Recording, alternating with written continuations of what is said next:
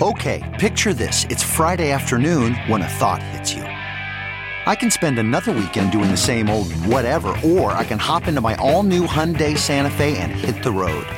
With available HTRAC, all wheel drive, and three row seating, my whole family can head deep into the wild. Conquer the weekend in the all new Hyundai Santa Fe. Visit HyundaiUSA.com or call 562 for more details. Hyundai, there's joy in every journey.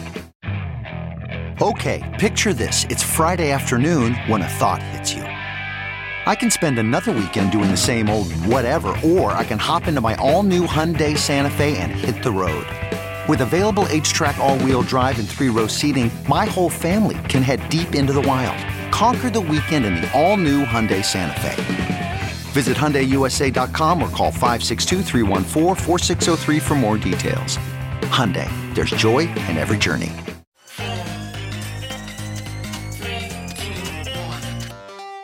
Welcome back to The Breakdown with me, NLW. It's a daily podcast on macro, Bitcoin, and the big picture power shifts remaking our world. The Breakdown is sponsored by Nexo.io, Casper, and Exodus, and produced and distributed by Coindesk. What's going on, guys? It is Sunday, March 28th, and that means it's time for Long Read Sunday. Now, the question we're exploring today is Can crypto create cultural revolutions? I've said frequently on this show that the way I think about what I cover is fundamentally about shifts in power. Why I cover Bitcoin so much is that I think it is a significant, meaningful part of shifting power at a global macroeconomic level. Why I cover other things less in the crypto industry is that it feels to me like many of them have potential, but certainly aren't macro forces yet. In other words, yes, one can see how DeFi might leave traditional financial processes in the dust, but it hasn't really started to chip away at them as yet, despite massive growth over the last year. NFTs, when I've covered them, have been primarily in the context of power, such as the power to break the record label business models in the music industries. So, when I saw someone write a piece about why some of these areas can and will inspire cultural revolutions, fundamentally about shifts in power, I thought it was worth giving it a read. The piece is The Digital Culture Revolution by David Hoffman, and it appeared first in the Bankless newsletter. If you are interested in DeFi or anything in this space, Bankless is an absolute startup media juggernaut. They're putting out an insane amount of content, so go check it out. With that, let's read The Digital Culture Revolution. The cryptocurrency revolution is typically viewed as a revolution in money and technology. Crypto economic systems promise to usher in a new age of unbridled value transfer and value expression via the improvements in both scarce financial assets and technological mediums for leveraging these assets. Together, technology and money compose so much of what makes society society. When we change these things, we change everything. Much of what defines a society is mediated by the technological tools we have available to create cultural expression. The cryptocurrency revolution is a revolution in money and technology, but the legacy of crypto will instead be a renaissance in human culture. Crypto culture. The world of cryptocurrency has cultivated its own unique culture, values, and communication styles. There are esoteric terminology, slangs, and memes, and people are versed in their ability to express these things through purely digital means. The crypto economic foundations that make up this industry, Bitcoin and Ethereum, are responsible for creating the environment from which crypto culture has been established. The specific flavor of cultural expression found in crypto culture is directly downstream of the code that produces Bitcoin and Ethereum. The values that are baked into these crypto economic systems extend outwards from the code itself and into the community, and the art that we share and value. There is a relationship between the nature of cryptography that underpins these systems and the resultant communities that come to surround them. Value, a collective agreement. If something has value, it's because humans collectively agree that it does. Value is true because humans make it so. It's a myth maintained by the social layer shared by the collective. Value is intangible, yet it is a powerful unifying force of everyone that shares the myth. Because all humans know all others believe in the same story, value becomes self fulfilling.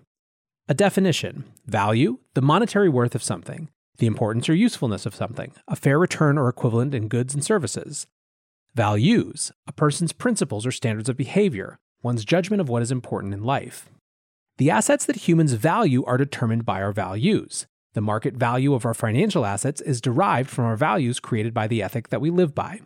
The true power behind the cryptocurrency revolution is in its ability to eliminate the is ought gap between what humans value and human values. With crypto, humans have the tools to become more closely aligned with how we desire to be. The net result of crypto is the production of new cultural expression vehicles that enable humans to express their values with fidelity. This is critically important and is perhaps the prime reason to why this industry is so massively revolutionary. Humanity is perpetually on a mission to discover ways to express what it sees as good, and crypto offers a platform that makes this process more effective, efficient, and accurate. Most humans are good and want to do good things for the world. Most humans wake up with the intention of helping improve society in whatever ways they can while still making ends meet and living a comfortable life. Our ability to achieve good results depends on the system that humans use to organize and coordinate.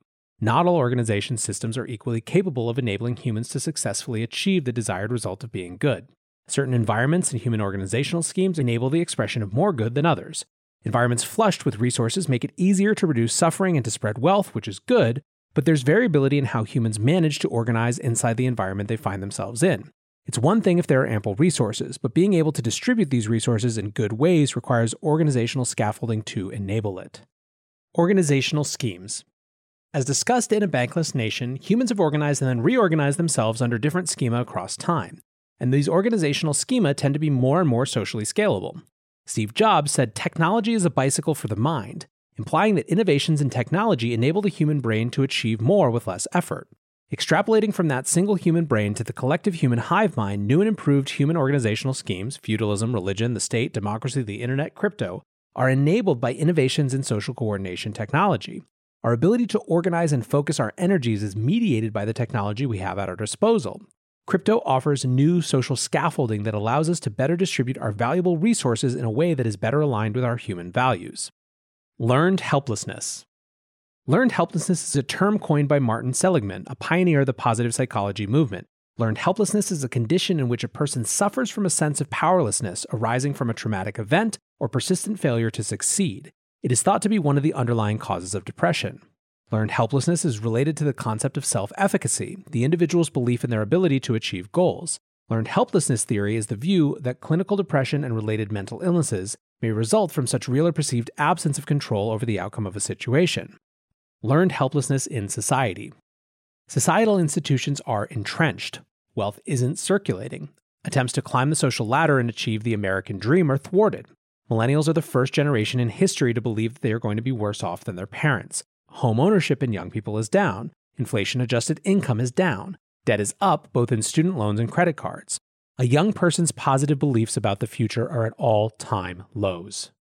Millennials and Zoomers are the two current generations in which positive beliefs about the future are critically important. These two generations need to be positive about the future as it's the primary source of motivation to get out of bed in the morning and work towards achieving goals. Young adults need to believe that they have the power to positively impact their own lives and the lives of people around them via their own agency and self actualization.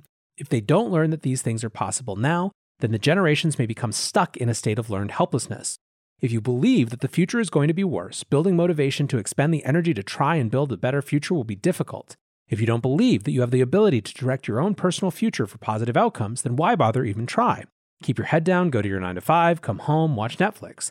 At least Netflix is only $12 a month. If you meal prep and don't eat so much avocado toast, you may even be able to pay off your credit card. Meanwhile, millennial and zoomer memes about depression, suicide, and loneliness are relentless on Instagram and Reddit. If a meme catches traction, it's because many people can relate to it. Internet memes are a way for young people to express their emotions and offer a way to funnel their depression and pessimism into a creative outlet. We should take notice that a common way to establish commonality and express oneself with internet strangers is via memes about depression, suicide, and loneliness.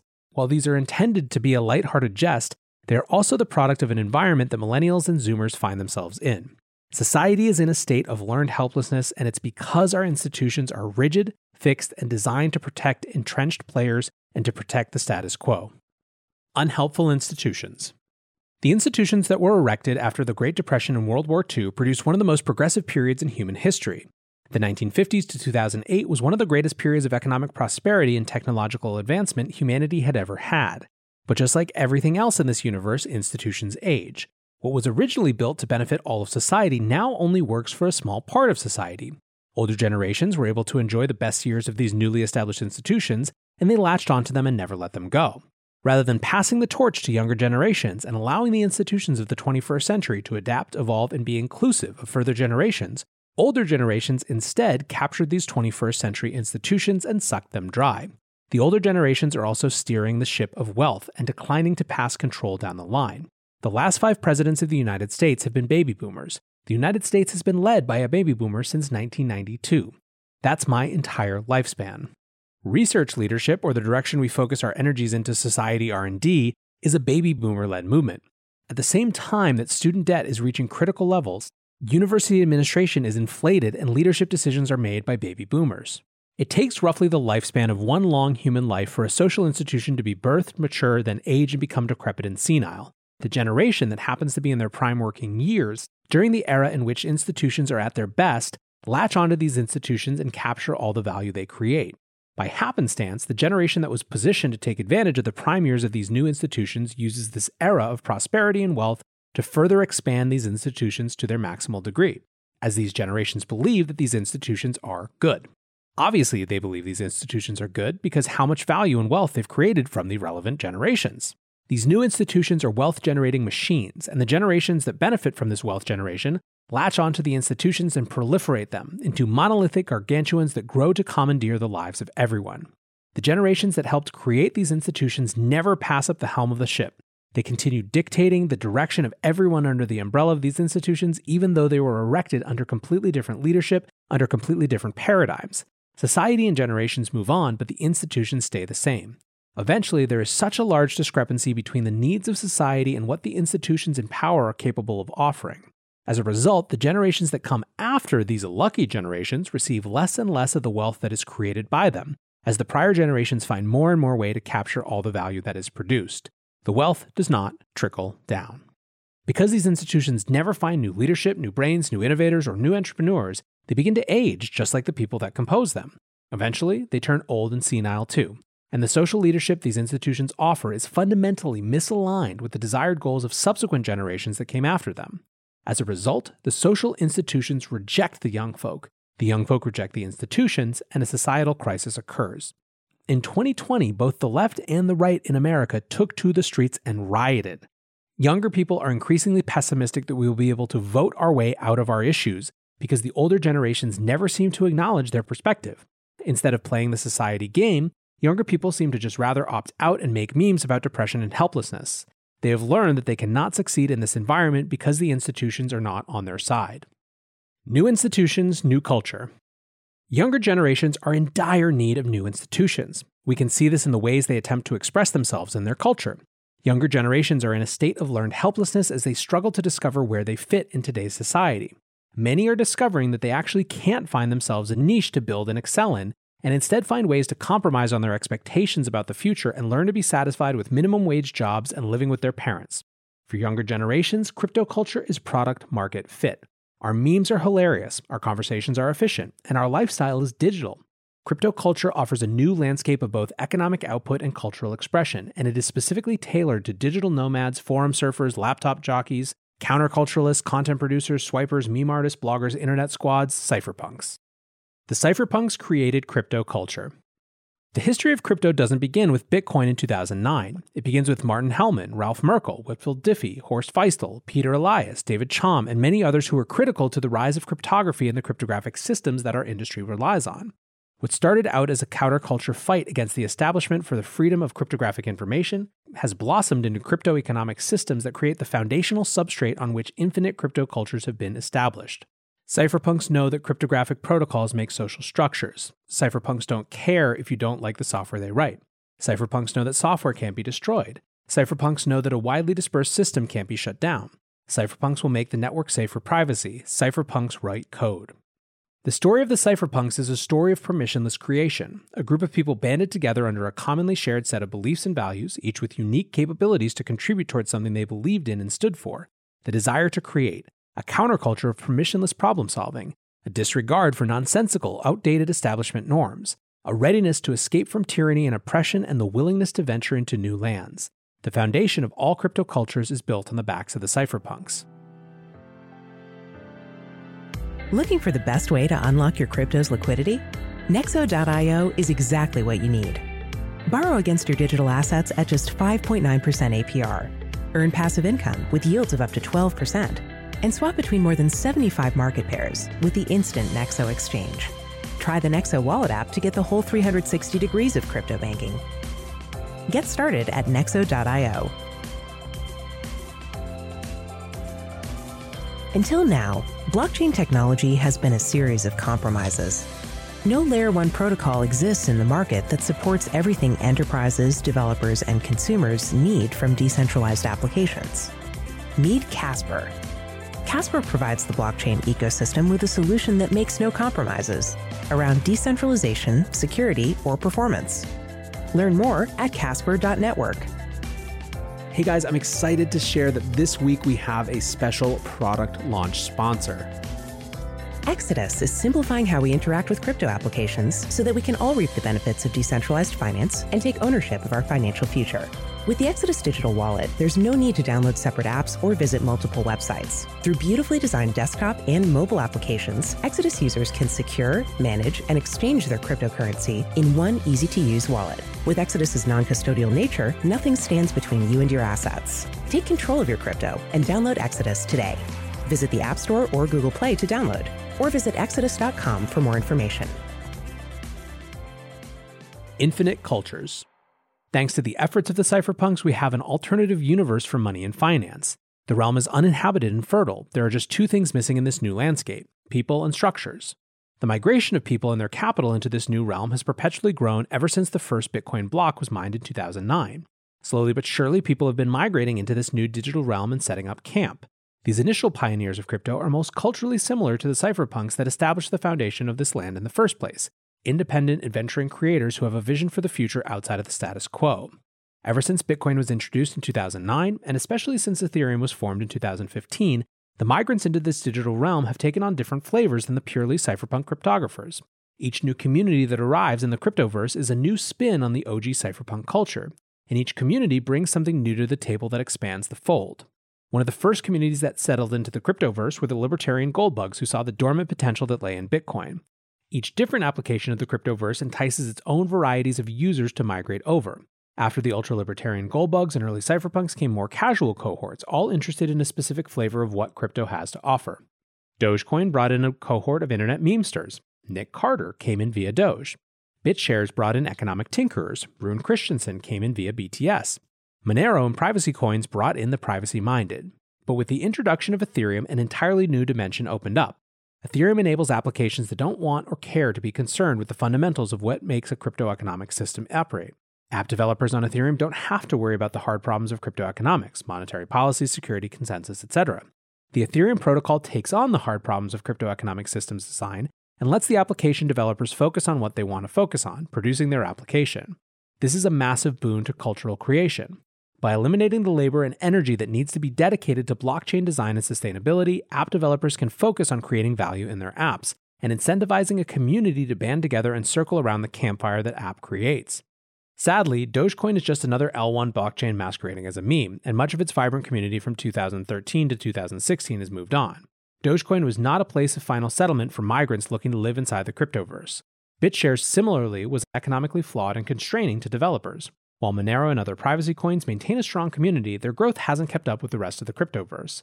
These systems have not proven to be sufficiently sticky for migrants to be convinced of settling there. This is the power of Ethereum's application layer, a foundational substrate that creates economic viability for all possible forms of culture to be expressed. The 2018 2019 bear market saw a mass exodus from the crypto space.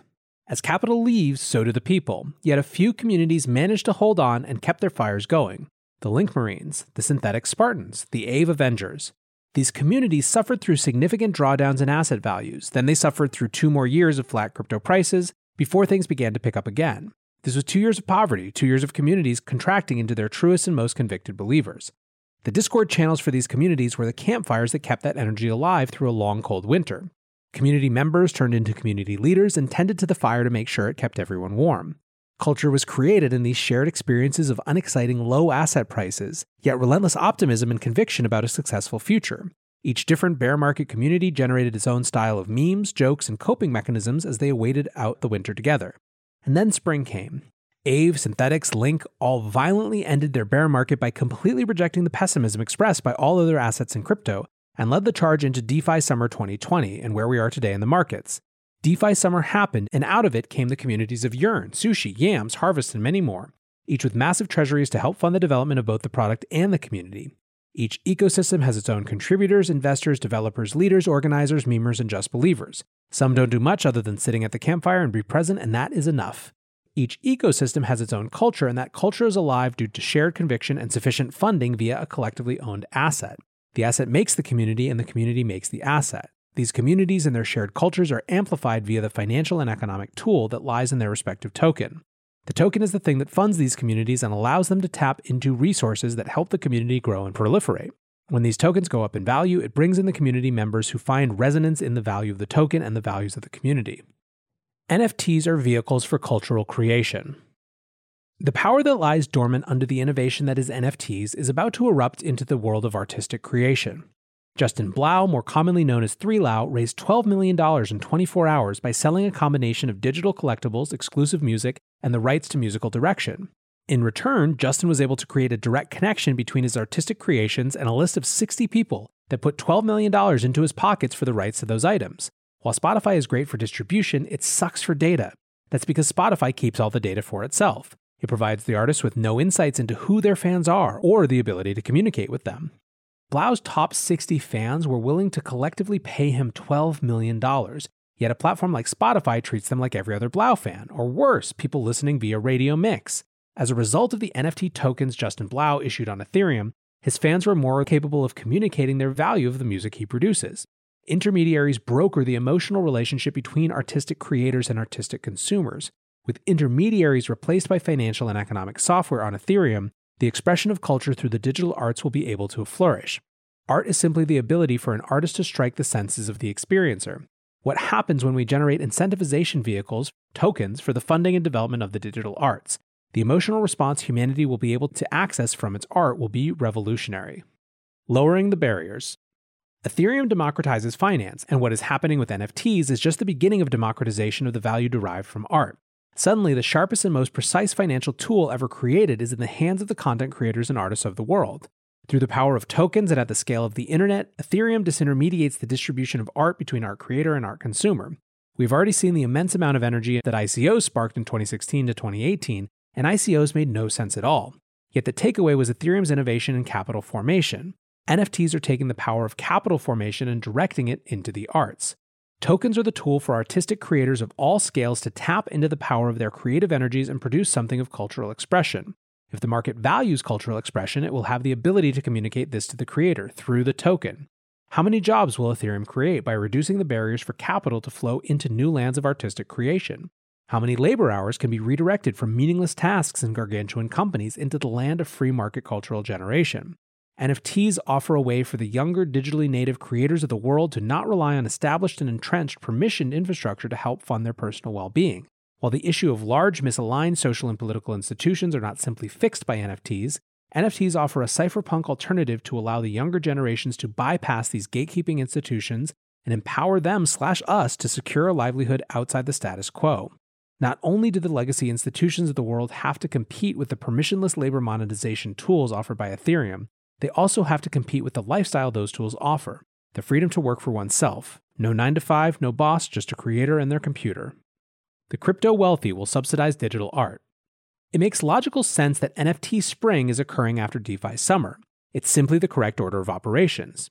ETH runs from 200 to 2000, along with insane amounts of new issuance from DeFi tokens, and hundreds of billions of dollars gets injected into the ecosystem. Meanwhile, this high powered growth also drives in funding and investments into companies and supporting infrastructure as well, adding in jobs and salaries in crypto. And now, this newly created wealth is rotating out of digital finance and into digital arts. This is only like the millionth historical example of this. Here's an excerpt from Tracing Renaissance Art to the Birth of Modern Banking. When it comes to the Renaissance, few of us would immediately equate the rich cultural fruits of the period and the birth of the modern banking system. Entitled Money and Beauty Bankers Botticelli and the Bonfire of the Vanities, the exhibition in Florence's Palazzo Strozzi looks at how Florence's famous families got rich, and how they then used their wealth to commission works from some of the world's most celebrated artists. Quote, you could say that some of these gestures were simply penitential, but then the banker begins to realize that in giving them money, he can also begin to define the image that is produced by his money. And of course, one of the things he instinctively does, whether it's conscious or not, is to use the image to change the attitude to money. That is, begin to use the image to undermine the resistance to money, says Parks. Money was feared, he said, not only because Christianity espoused poverty, but crucially because it allowed for social mobility, and therefore undermined the set medieval hierarchies. Still, for a few years, the Medicis were in charge of papal finances. The artists were often happy to oblige in order to ensure their own economic prosperity. It's simple society advances and learns how to create wealth and prosperity. Wealth naturally concentrates and generates a wealthy cohort of people who have nothing better to do than to fund and finance the art they wish to see created. Artists want to capture this wealth generated from innovations in finance and banking, and then they start making art that suits the tastes of the wealthy. Entire revolutions in art have come and gone due in this cycle. Ethereum is the new frontier. We have completed the exploration of the earth, and now the frontier of money, finance, and art has moved into the digital realm. The next cultural renaissance is digital, and it will be financed on Ethereum. Conclusion The culture that is being created in this space is a result of the awakening of younger people who are turning away from the notion of being simple cogs in the machine and are instead focused on becoming self actualized contributors to the world. Andrew Yang warns of a world in which much of the world's labor has been automated by machines and robots. We stand at a fork in the road where our future can turn into either a utopia or a dystopia. Without a place to redirect the energies of our younger generations into productive outputs, we will lose these generations forever to the basements of our parents, and the spirits of these generations could wither into nothingness. That's a dystopia. But with a place in which creative energies can be expressed and valued, we have the opportunity of automating away the low value work and replacing it with time spent creatively. If robots are doing the labor and humans are creating art, that's a utopia. Let's choose the later. Let the robots flip burgers and let the people create art. Let's choose the future in which people are free from limitations on their path towards producing a livelihood for themselves and others. Let's choose Ethereum. Let's choose crypto culture. All right, back to Nathaniel for just a minute. I just wanted to come with a couple of quick follow up thoughts. One is obviously David is mostly focused on and most invested in the Ethereum community. I spend more time in the Bitcoin space, and one of the things that I see as commensurate in sort of his argument and something that I think has been so important for the Bitcoin community is the power of community mythology at the beginning of an asset with world changing ambitions. I've talked frequently about how significant I think the mythology of Satoshi, the mythology of the early cypherpunks, which David talks about as well, are. I think that in the long run, most of the people who interact with Bitcoin won't have to care about them. But I think that the only reason we'll get to the place where people don't have to care about them is the strength of these mythologies in the persistent bad periods that we had to get through on the way. Second, David is talking a lot about NFTs, and in some ways, that's the part that attracted me to this piece as a mechanism by which culture can better express value and better integrate markets into its expression of value. And I think that's the way that I think about it. I think that he's dead on when he talks about this example of Blau finding the 60 people who were willing to give him $12 million. Well, it turns out that in the history of the music industry, we've never had a situation where you could identify out of your X thousand fans which 12 of them were the most passionate and actually then put a value on it. Even something like Patreon, which is a very cool tool, is constrained by the design of the traditional internet, where what you do is you set up tiers and maybe you can add some special high tiers, but there's nothing comparable to the total free market dynamics that these sort of unique digital assets enable. I really think that a huge part of the disruption of the future is layering true markets into things and allowing value to flow where it really wants to flow rather than just where it's constrained to flow. I think, lastly, the piece that stands out the strongest to me when it comes to the disruptive cultural potential of crypto is not any of these details, but instead the belief in the possible that it opens up. These entire worlds were dreamed up and created out of nothing. And that is an immense thing to see and to experience and to be a part of and to have a hand in. Travis Kling tweeted on Thursday Bitcoin is worth a trillion bucks and it's never spent a dollar on marketing, never had a CEO or a board meeting, never had a budget, never lobbied, never done a partnership, never hired a lawyer or an auditor, never existed in physical form. We've never had anything like it. When you see that, when you dig into what that means, for David, it's different examples that he articulated. But when you go rub your nose in that sort of disruption, it fundamentally changes how you see the rest of the world, and more importantly, what you believe you can do in it. That to me is the real disruption of technology in general, but certainly on a much higher level, Bitcoin and crypto. I think that these things aren't just organizing economies of scale efficiency and giving us powerful new tools in our pockets. These are fundamentally reorganizing the most important parts about how humans interact markets, money, value exchange. And that is going to create entire waves that ripple out across the eons. Anyways, guys, I hope you had fun with this one. This is very much in the spirit of long reads exploration, and I hope you're having a great Sunday. Until tomorrow, guys, be safe and take care of each other. Peace. Hey folks, B. Levine here. I'm Coindesk's managing editor of podcasts. Would you like to turn your passion for crypto and news into a career? Coindesk editorial is growing. We're looking for full time reporters and market analysts who can move quickly and help unpack and explain the nuances of this crazy world we're living in. If that sounds interesting, send us an email at recruiting at coindesk.com. That's recruiting at coindesk.com and tell them you heard about it on the breakdown. Thanks for listening.